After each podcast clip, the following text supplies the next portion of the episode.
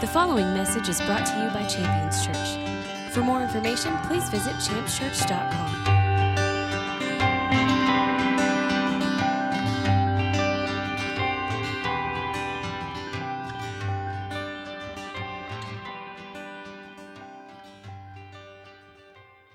I want to give you a few things that we're going to look forward to as we get into the scripture.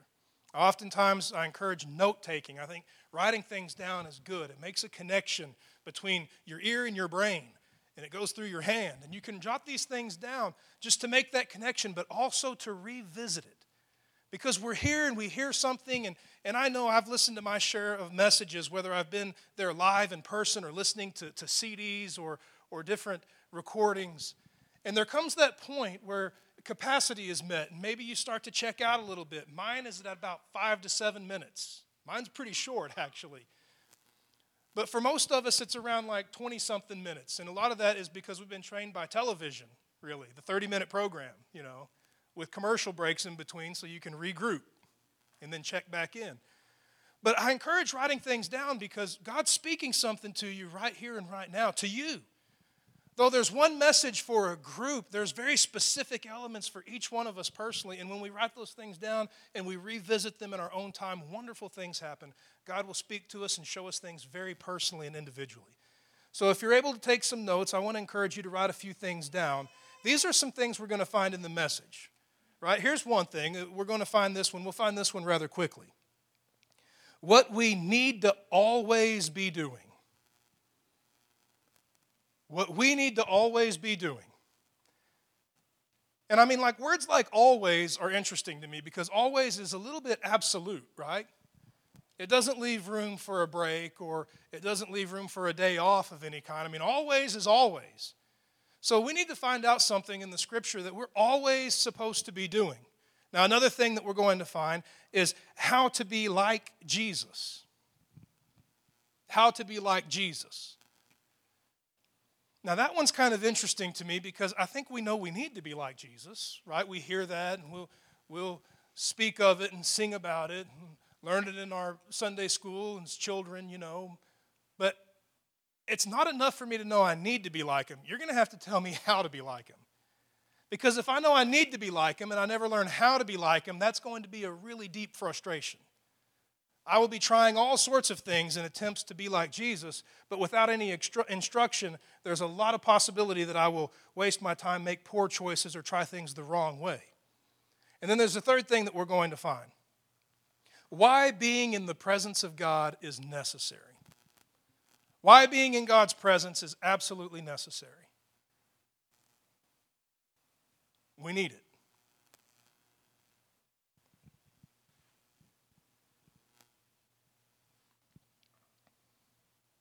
I want to get into the word here. We're going to find out that first thing, you know, what we need to always be doing.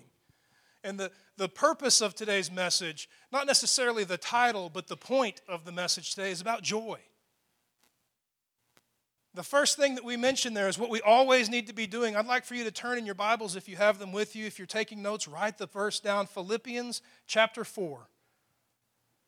We're going to look at verses 4 through 7. Philippians chapter 4 what you always need to be doing, what I always need to be doing, what we always need to be doing.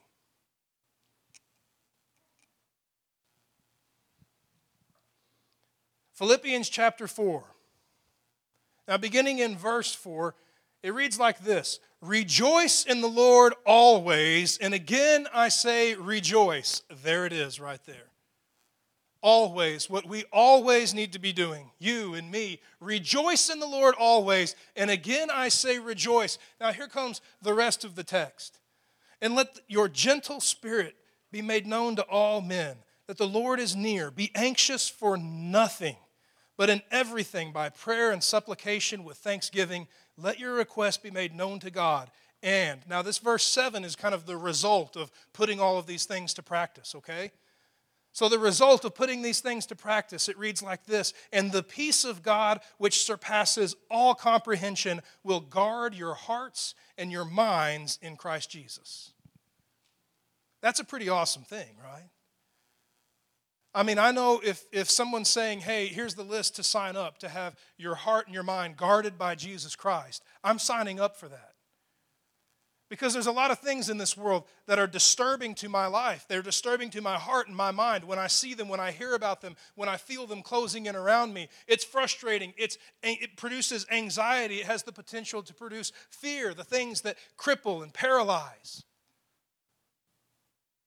But our hearts and our minds have been given this wonderful and precious opportunity to be protected by Jesus Christ Himself. And this is kind of the formula for seeing that come to pass.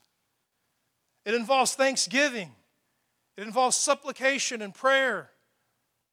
But it all starts with rejoicing.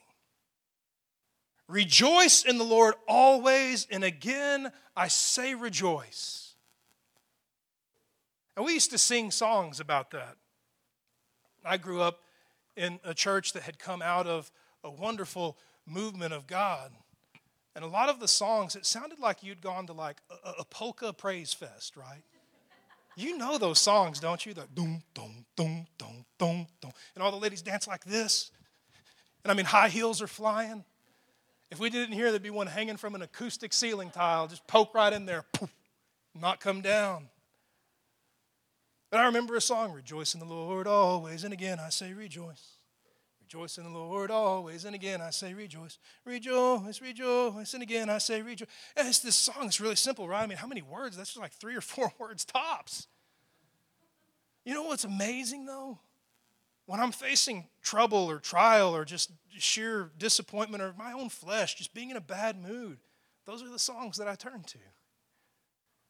They're valuable and important because it's scripture. It's the Word of God. And the Word of God is intentional. It's not just good advice to have a good life, it's actually the, the power of God for salvation to all of those who believe. That's me and you. So when we apply the Word of God, we get wonderful effects. So rejoicing is an amazing thing. Rejoicing has this wonderful opportunity to bring protection to our hearts and minds. It opens up the door for that to take place if we'll surrender to God's instruction that begins with rejoicing. Now, when I come to that, I, I have to ask myself do I really know what that means to rejoice? Because it's one thing for me to memorize the scripture or remember the song, but do I understand what that means?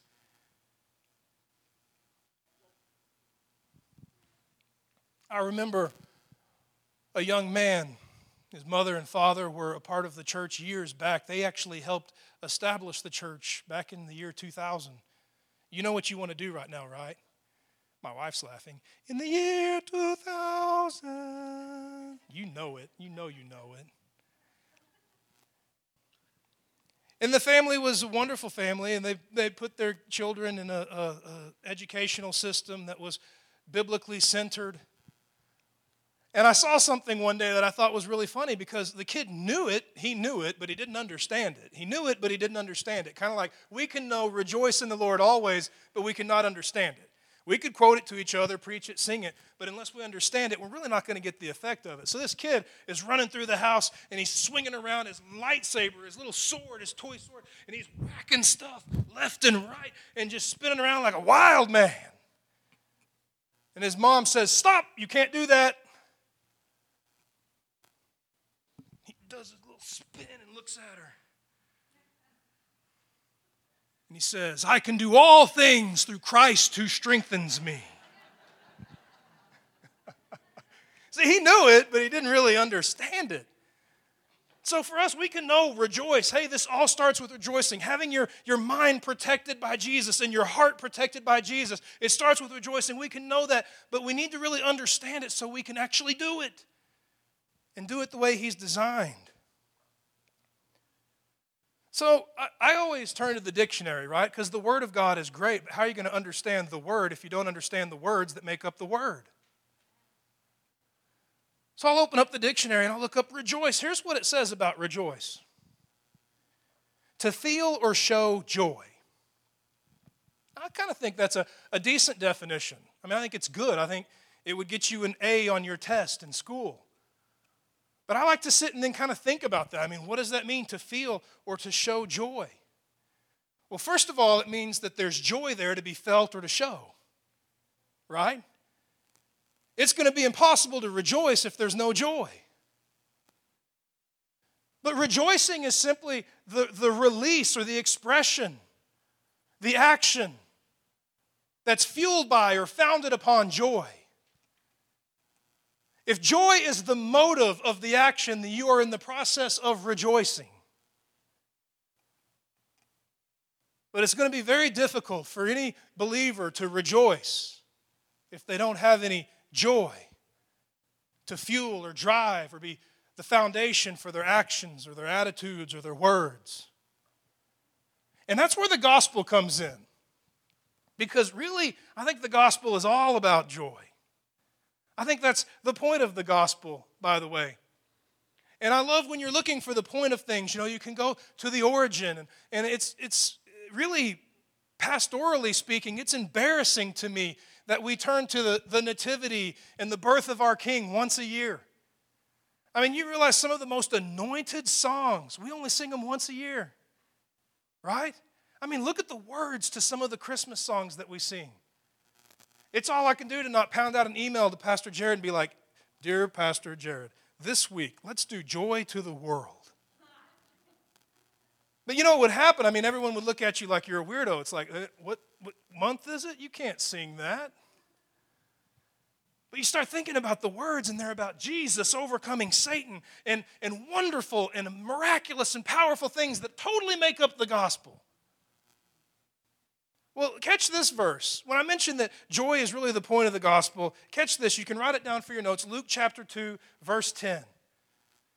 Luke chapter 2, verse 10. Now, here's what's happening here in Luke chapter 2. I know it's not December, but bear with me. There's shepherds in a field and they're watching over sheep. And they're out in the hills outside of, of Bethlehem, and they, they have this amazing thing happened. An angel appears to them. And at first, it startles them, it would startle you too. And once the angel reveals to them there's nothing to be afraid of, he then reveals the message that he's assigned to bring to them. And it's the message that reveals the gospel and its point, its purpose. The message that comes from the angel sounds like this Luke chapter 2, verse 10 Do not be afraid, for behold, I bring good news. Now remember, good news is what gospel means. So this angel could be saying, I bring the gospel. I'm bringing you good news. And then it says what the good news is. I'm bringing you good news of a great joy that is for all people. So we love the gospel. We carry our Bibles. We preach the gospel. The gospel just means good news. But what's all that good news about? Well, that good news is about a great joy. We'll find out more and more as we get into the word today that joy is a priority in the gospel. So we know we're looking to rejoice. I need to rejoice. I want God to guard my heart. I want Him to guard my mind. I want Jesus Christ to stand as the sentinel over my thoughts and my thinking, my emotions. I want to be able to rejoice so that I can have that peace and that stability. But I know that I can't rejoice unless I have joy. I can't have my actions and my mentalities and my words be founded by and fueled by joy if there's no joy inside of me. And that's why the gospel has come. I bring you good news of a great joy it's really hard to be a Christian without joy. I want to give you a passage of scripture concerning the kingdom of God as Jesus would preach. You can take it down for your notes. Matthew chapter 13, verse 44 is where I want to start. Actually, the whole thing is one verse. Wouldn't you love to show up at church and your pastor preach one verse? You'd be first in line at whatever restaurant you choose, right? You'd be waiting for him to open the door. He preached this message, and it's, it's one verse. Matthew 13, 44. Jesus says, The kingdom of heaven is like a treasure that's hidden in a field, and a man finds it and hides it again. That's interesting, right? He doesn't steal it. He can't steal it. That would be illegal. Excuse me. He just puts it back. He finds it and he puts it back. And then something happens. And from joy over it, he goes and sells all that he has to buy that field. Do you realize none of that works without joy? None of that works without joy. This man that finds this treasure would be denied this treasure if he could not find the joy in that that treasure existed, that it had worth, and that it had value. Jesus is telling us something. He's telling us that there's something out there that some don't see, but we can find it. You can see it. God can open your eyes to it. And if you see it and you realize the value and the worth of that thing, you will have no problem whatsoever getting rid of all of your junk in a heartbeat in order to obtain what you now know has true value, eternal value, long lasting value. And all of that is because of joy. What a powerful thing, joy.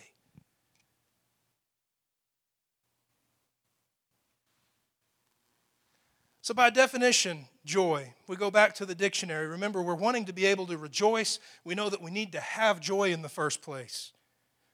If you look up joy in the dictionary, it'll, it'll read like this the definition will read uh, the emotion of great delight or happiness caused by something exceptionally good or satisfying.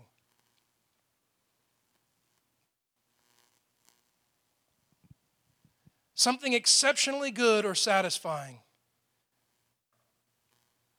So, for me and for you, there comes the point where we examine what Jesus has done on our behalf. And is there a emotion of excitement? Is there an awareness that what he's done is exceptionally good and satisfying? Now, satisfying is an amazing word to ponder. Because it's a little relative, right? I mean, what would satisfy you might not satisfy me. What would satisfy me might not satisfy you. It's an individual thing, right? We all have different needs. We all have different backgrounds. Some of us need to be forgiven of a whole, whole, whole lot. Some of us have been pretty good, but you know you still need the mercy and grace of God. It's a relative thing. But can we turn our eyes toward Jesus and see that great joy that the good news is all about? And when we can do that, we can have that foundation of joy that releases us to rejoice that first step in having God protect our mind and our hearts. Joy is powerful. Based on what Jesus said there in Matthew, joy is the hinge point between obtaining the promises of the kingdom or having them be hidden away in a field. Joy. Now, when we come to this awareness, it, it, starts to make sense why our joy is under such assault, why it's under such attack, right? I mean, and joy is under attack. Make no mistake about it. I mean, I can't even watch a football game anymore without seeing a bunch of pharmaceutical ads to fight depression. And you hear the side effects and you think, well, now I'm depressed. Uh, and then they, they play that sappy music. You know the ads I'm talking about, right? They show the woman like ignoring her children and stuff, and you're just kind of like, God, what was that phone number?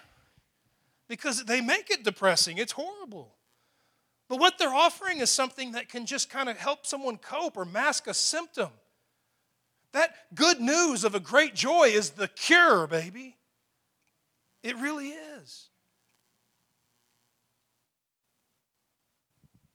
Our joy is under attack because our joy is that place that's either going to move us to rejoicing for the rest of our life or keep us wandering around kicking rocks in a field hoping we trip over someone's treasure. Our joy is under attack. And it's important that we keep our joy, by the way. I want to give you a passage of scripture. You have to promise me something, though, okay? Now, I won't hold you to it, so maybe promise is a little strong. I don't want to put you in any kind of bondage.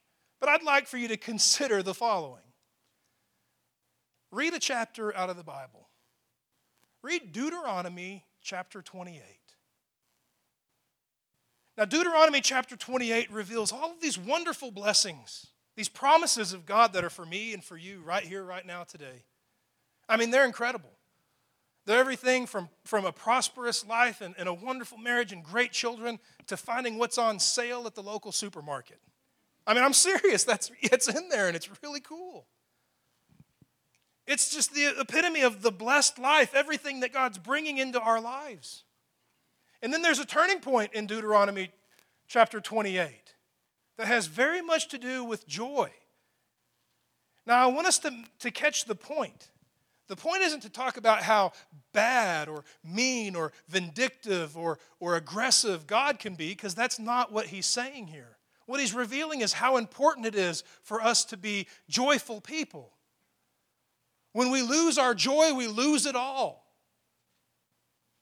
If finding that treasure and being willing to lay down all of our lives in order to obtain it, which is what it's going to cost you, by the way, it's going to cost you everything. If finding that treasure and, and being willing to lay down everything to obtain it all hinges upon joy, then we need joy. To be able to pay that price, to lay down the things that are corrupt, even though they're killing us, we may not know it. We think it's good, it feels good, we like it, and so we want to keep it. But there's no room for keeping those things as we advance into the kingdom of God. And it's the joy for what God promises that empowers us and equips us to lay down the things that are keeping us back from His call and His purpose. Holding on to that joy is important, and God reveals its priority here in Deuteronomy. Chapter 28, I want to read verses 47 and 48 to you. Now, remember, I asked you to be very mature about this. Read Deuteronomy chapter 28. God is making every opportunity for blessing to enter into our lives. But read how important joy is here in verse 47. It's God speaking, and He's saying this He's saying, Because you did not serve the Lord your God with joy. Can you say joy? I want to make sure you hear that word. Because you didn't serve Him with joy and a glad heart for all of the abundance of things. Therefore, you shall serve your enemies, whom the Lord will send against you, in hunger, in thirst, in nakedness, in lack of all things.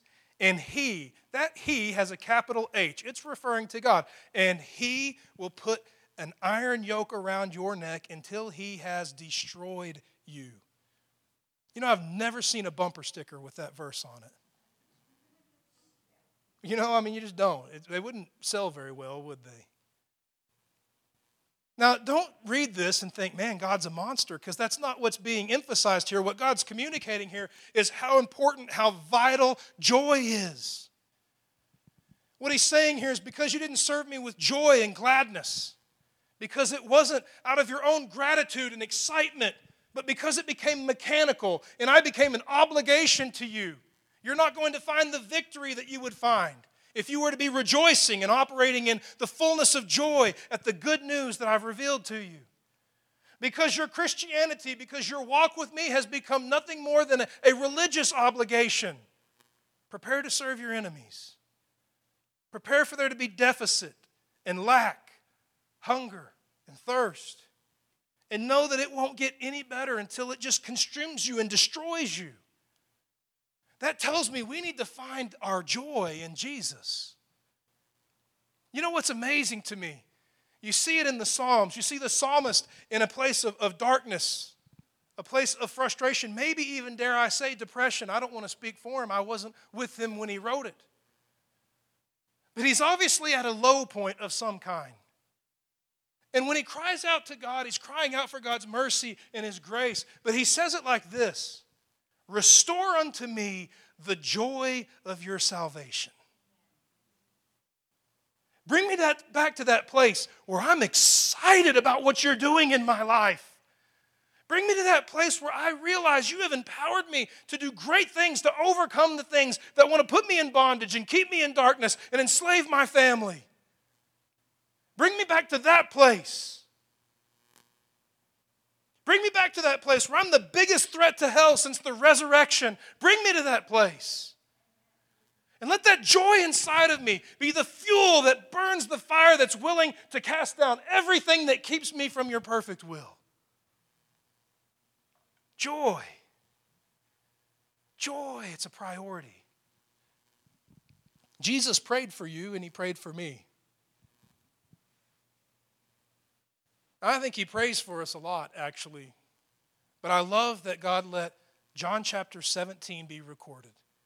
I mean, if you want to write something down in your notes, you can just write John chapter 17. You can circle it about a thousand times and put stars and happy faces by it. I'm telling you, John chapter 17 will make your day. Because it's Jesus and he's praying for you. And by the way, the, you know, us being right here as believers is all because of John chapter 17. I mean, Jesus is praying and he's asking God to, to consecrate and, and set apart the disciples. And he says, and not just these, but everyone who hears and receives from them. Well, that's me and you. Because they witnessed to someone who witnessed to someone who witnessed to someone who witnessed to someone, and we don't have enough time to actually go through it, but eventually somebody witnessed to you. And that was his prayer. And in John chapter 17, Jesus is praying for you, and you know he's aware of everything you need, not because of any divine wisdom or understanding, but because of his human experience. Because he became a man and he walked the earth without any privilege other than the same things that you and I have available to us. Holiness, we have that available to us through the blood of Jesus, and power, baptism in the Holy Spirit. And as he's praying this prayer, he's praying for you, he's praying for me. And here's what he's mentioning as he's lifting you up in prayer. In verse 13, John 17, 13, it reads like this Jesus is talking to God the Father, and he says, uh, And now I'm coming to you, God. I come to you, Father, and I've spoken your word in the world, that they may have my joy fulfilled in themselves.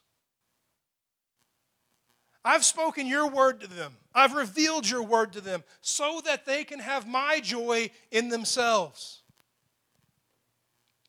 It's the point of every word that Jesus has ever spoken, every sermon he's ever preached, every word of encouragement, every word of correction.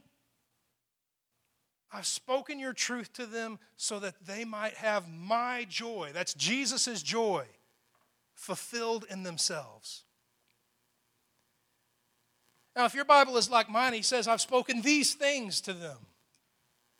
I'm curious what these things are. If these things have the potency, the power, the, the ability to bring the joy of Jesus Christ into my life, I want to know what these things are, right? If you want to know what these things are, all you have to do is go back a couple chapters to John 15.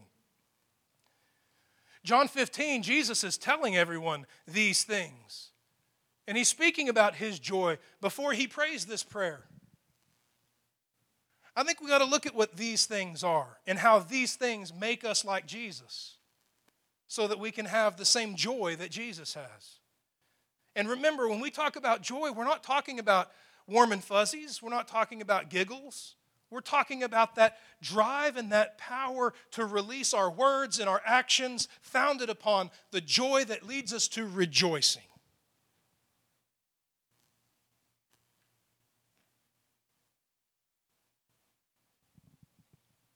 In John chapter 15, Jesus reveals the words that he's speaking that would be the foundation for him sharing such a wonderful promise that we might have his joy. He talks about two things. You can read it yourself in your own time, and in fact, I greatly encourage that. There's two things that he speaks about in John chapter 15 that stood out to me. You may see more. If you do, I'd love to hear about them. But he opens up talking about fruitfulness. Fruitfulness. You know, some of the most dark and depressing moments in my life were moments where I felt fruitless, where I felt unproductive, I felt like I had no purpose. So it makes sense to me that Jesus, as he's talking about joy, would talk about us being productive, having purpose, being fruitful. You know, a man wrote a book about having purpose, and it sold millions and millions of copies to Christians. You want to know what that tells me? There's a lot of Christians that don't know their purpose. And by the way, that's not a criticism to the book. It's just more a call for us to wake up and look at our own needs, where things are falling short, where things need to be shored up. If we don't have purpose, it's really hard for us to be joyful. So in John chapter 15, Jesus is giving us instruction on how to be fruitful so that we can be joyful. And he, he says it like this in verse 4 He says, Abide in me and I in you. As the branch is connected to the vine and it will bear fruit. Unless you abide in me, you can do nothing. He's revealing to us the need to be connected to Him in order to be productive. You're not going to have the joy of Jesus Christ if you're not connected to Jesus Christ. And he talks about something else there. And by the way, both of these things are proof or evidence that we're like Jesus. I mean, that's really what it is to be a disciple of Jesus Christ, right? To become like Jesus. Even Christians, you could say, means just little Christs, like copies of Jesus. But as we read this, we're become increasingly aware of the priority. The point is joy. We've got to be fruitful if we want to look like Jesus because he's fruitful. And fruitfulness does something. It reveals that we belong to him, that we're connected to him. I want to give you a passage of scripture. John chapter 15, verse 8. Jesus is speaking about being fruitful. And he says, God's glorified by this, that you bear much fruit, and so prove to be my disciples. It proves that we're like Jesus if we can be productive in the things of God. And Jesus is giving us instruction in how to, saying, hey, be plugged into me. If you're not plugged into me, if it's not flowing through me to you, it's not going to work.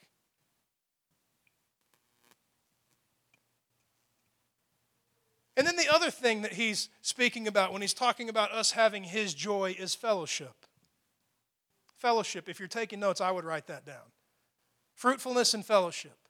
If you're ever feeling in a funk, you're feeling blue, you're feeling down, you're feeling like depression or anxiety or fear are creeping at your door, and joy is failing, joy is fleeting, joy is fading away, and those other things are prevailing, it's good for us to examine do I have fruitfulness in my life and do I have fellowship in my life? Because as Jesus is speaking about his joy, he reveals to us the need to be fruitful and the process and how to become fruitful, being plugged into him. And then, after he speaks to us about his joy, he reveals these words. In John chapter 15, verse 12, he says, This is my commandment that you love one another, just as I've loved you. As he's talking about us walking in his joy, he's revealing to us these two wonderful things that we need in our lives productivity and fruitfulness and fellowship that's founded upon unconditional love. I love that verse, by the way. You know, I mean, this is my commandment that you love one another. I love that part, and I get terrified at the part where he says, just as I've loved you. I like people that are easy to love, right? Yeah, you know you do too. But he put that last part in there on purpose because it's necessary. And love is proof that we're like Jesus. You can take this down for your notes. John chapter 13, verse 35. By this, all men will know that you're my disciples, that you have love for one another. Some of your Bibles may have if, a conditional word. They'll all know it if you have love for one another. So, those two proofs, fruitfulness and love, are revealing that we're like Jesus. And when we become like Jesus, we begin to function in the joy of Jesus Christ because we're like him.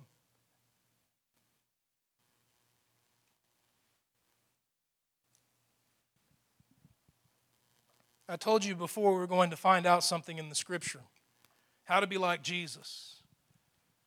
How to be like Jesus. Well, we know that being fruitful and having fellowship are the things that we need in order to be like Jesus. That's what we need. But I want to know how to get it, right?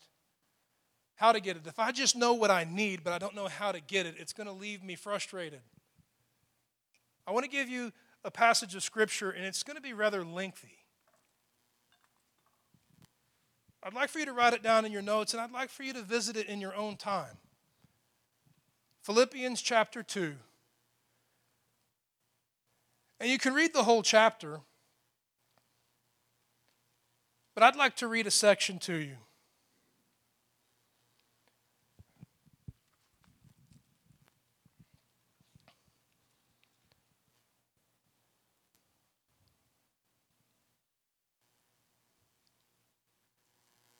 I want to start in verse 1 and I want to read the first 15 verses here. I know it sounds like a lot, but if you're able to read along with me, I promise you, you won't regret it. And here's what's written. Remember, this is how to be like Jesus so that we can be fruitful and have the fellowship, so that we can have His joy, be able to rejoice, and have Jesus set as the guard of our heart and our mind. Chapter 2 begins like this If therefore there's any encouragement in Christ, if there's any consolation of love,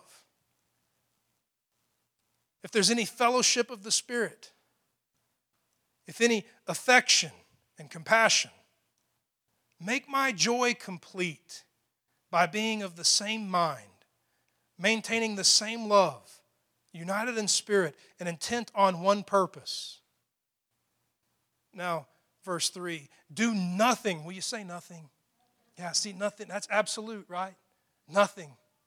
Do nothing from selfishness or empty conceit, but with humility of mind let each of you regard one another as more important than himself. And do not merely look out for your own personal interest, but also for the interest of others. Now, verse 5 how to be like Jesus.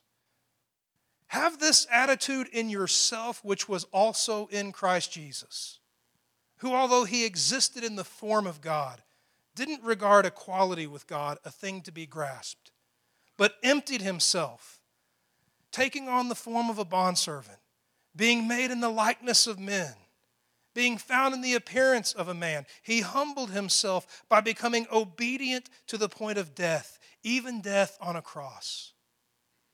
Therefore, God also highly exalted him and bestowed on him the name which is above every name. That is the name of Jesus. And at that name, every knee should bow of those who are in heaven, on earth, and under the earth, and that every tongue should confess that Jesus Christ is Lord to the glory of God the Father.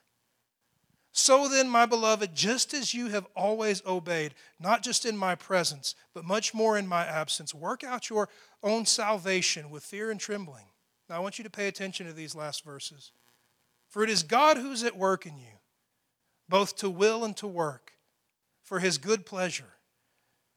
Do all things without grumbling or disputing, that you may prove yourself to be blameless and innocent children of God, above reproach, in the midst of a crooked and perverse generation, among whom you appear as lights in the world.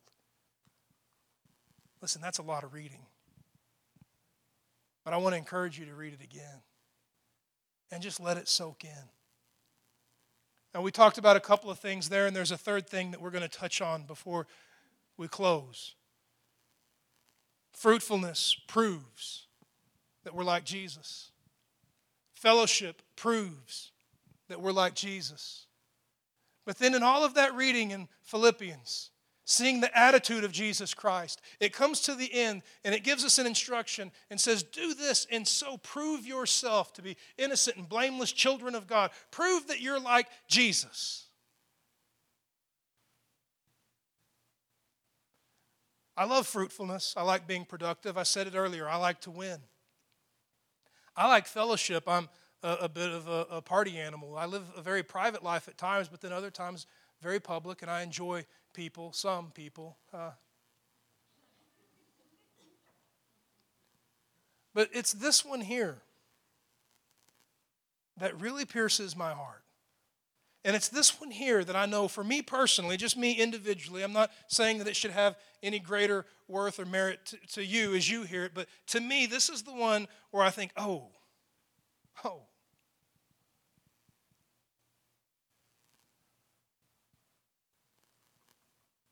the proof of being like Jesus, the proof to know that I've emptied myself just like Jesus, the proof to know that I have the same attitude as Jesus, the proof is revealed in these words. And when I cross this with my life, I have to ask myself, does that describe me?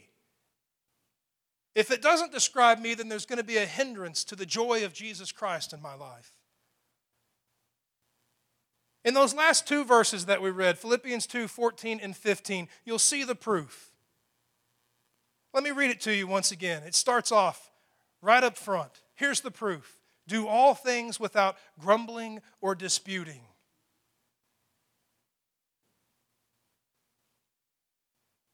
And then you see the so that, right? Can you say so that? So that. Yeah, do it all without grumbling and disputing, so that. Meaning, if you do it all without grumbling and disputing, this will be the result. The result will be you'll prove yourself to be blameless and innocent children of God, above reproach in the midst of a crooked and perverse generation among whom you appear as light in the world. All of that, me being light, me standing out against the world who's totally corrupt, me looking different than them and proving that I'm a child of God in order to function and operate in the same joy that Jesus has. All of this is conditional upon me doing things without griping. You know, that's a real weakness for me. If you don't believe me, you could ask my wife after service. But I'm serious. And you know what it is? It's childish, it's carnal, it's in every person, it's in our nature complaining and grumbling. You'll see complaining and grumbling and the nasty effects of it. It's prevention of entering into the promises of God throughout the scripture.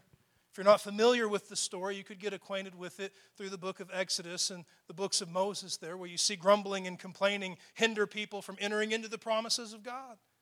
Well, that's still going on. Still going on. And there's a reason why it's impossible for us to be like Jesus while we're griping. There's a reason for that. You would think that God has covered so many sins with the blood of Jesus and pardoned some really nasty stuff. So you would think, well, why is this complaint or this griping such a big deal? I mean, why is it that such horrible immoralities and horrible murders and slanders and these terrible things are forgiven? And then here comes griping and complaining, and that's a real issue for you, God. What's the deal with that? It's hard for me to wrap my mind around that. But we have to understand that there's two ministries going on in heaven at any given time. Whether you want to say in heaven or on earth, there's just two ministries going on. One is the ministry of Jesus Christ. He's always making intercession. I mean, he's interceding for me and you. His blood is constantly testifying on our behalf, making intercession. And then there's this other ministry, and it feels wrong to even use the word ministry, but it is a work and it is an effort. And it's the work or the effort, or you could say the ministry of Satan. So Jesus is the ministry of intercession, and then here's Satan, the ministry of accusation. He wants to stand constantly accusing, accusing you. And I really have come to see that complaining is so foul to God because it's absolutely impossible to complain without there being a foundation of accusation.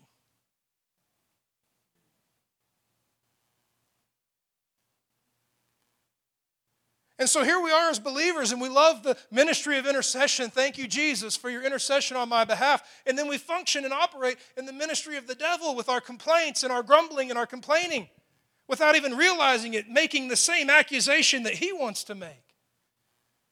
And I got to tell you, this is really tough for me because my natural inclination is to complain. That's not how I would do it. I would have done it like whoever did that was a fool. That was dumb. That was whatever you want to say. But for us, there's a need to guard our mouths. But more than just guard our mouths, surrender our hearts. Father, take complaining out of my life. Let me be willing to surrender my life to your hands to see that you guide me, you move me, you hold me in all of these things. Let me be a grateful person. And I actually think that when the psalmist wrote these words, he was dealing with this issue. When he wrote, I will bless the Lord at all times, and his praise will continually be in my mouth. I don't think he was showing off that he's really righteous. I don't think it was a pious thing. I think it was a request Father, this is my desire. I find myself complaining, slandering, and griping, and I know that it has no part in you. Please let it be that your praise would continually be in my mouth. And then something happens when we get rid of complaint and grumbling, it opens the door for something great. We can be a people who could be described as a grateful people, right? And gratitude is really powerful. Remember, we want to be rejoicing. We want to rejoice, but we can't rejoice until we have joy. It's going to be really hard to have joy without gratitude. It really is. Have you noticed that none of the praise and worship, none of the songs that we sing are filled with complaint, right? That's good, right? I know some people that would write some terrible praise songs, right? Oh Lord, you gave me a stinky boss. He's a jerk, and my kids are lost. And I just want you to strike them down and elevate my life. And get me out of this hole you've made. Can you lift your hands to that?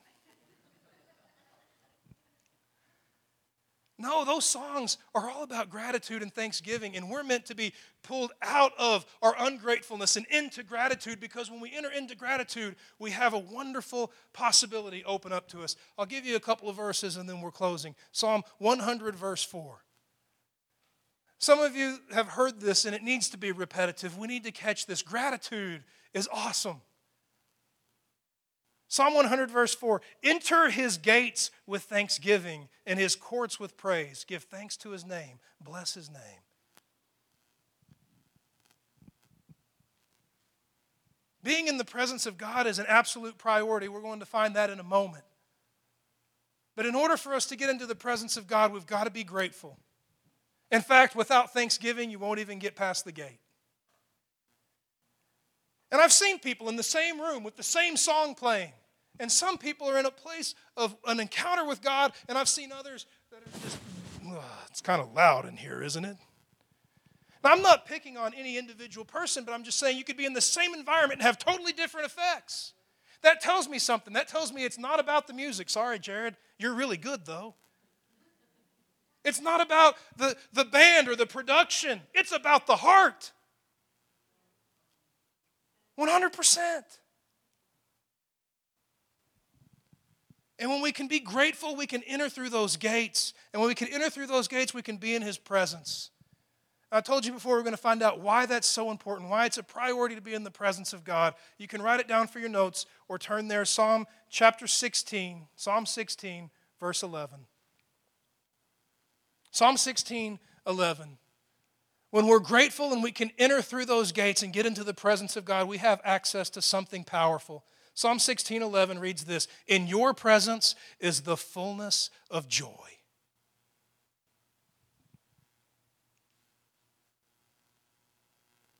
That joy that we need to keep those fires kindled and burning, to be willing to throw down all of the self seeking and ambitious things that are destroying our life and keeping us from walking in the presence of God and the kingdom of God all of those things that we need to go and sell and get rid of in order to buy that field that has that treasure. Joy.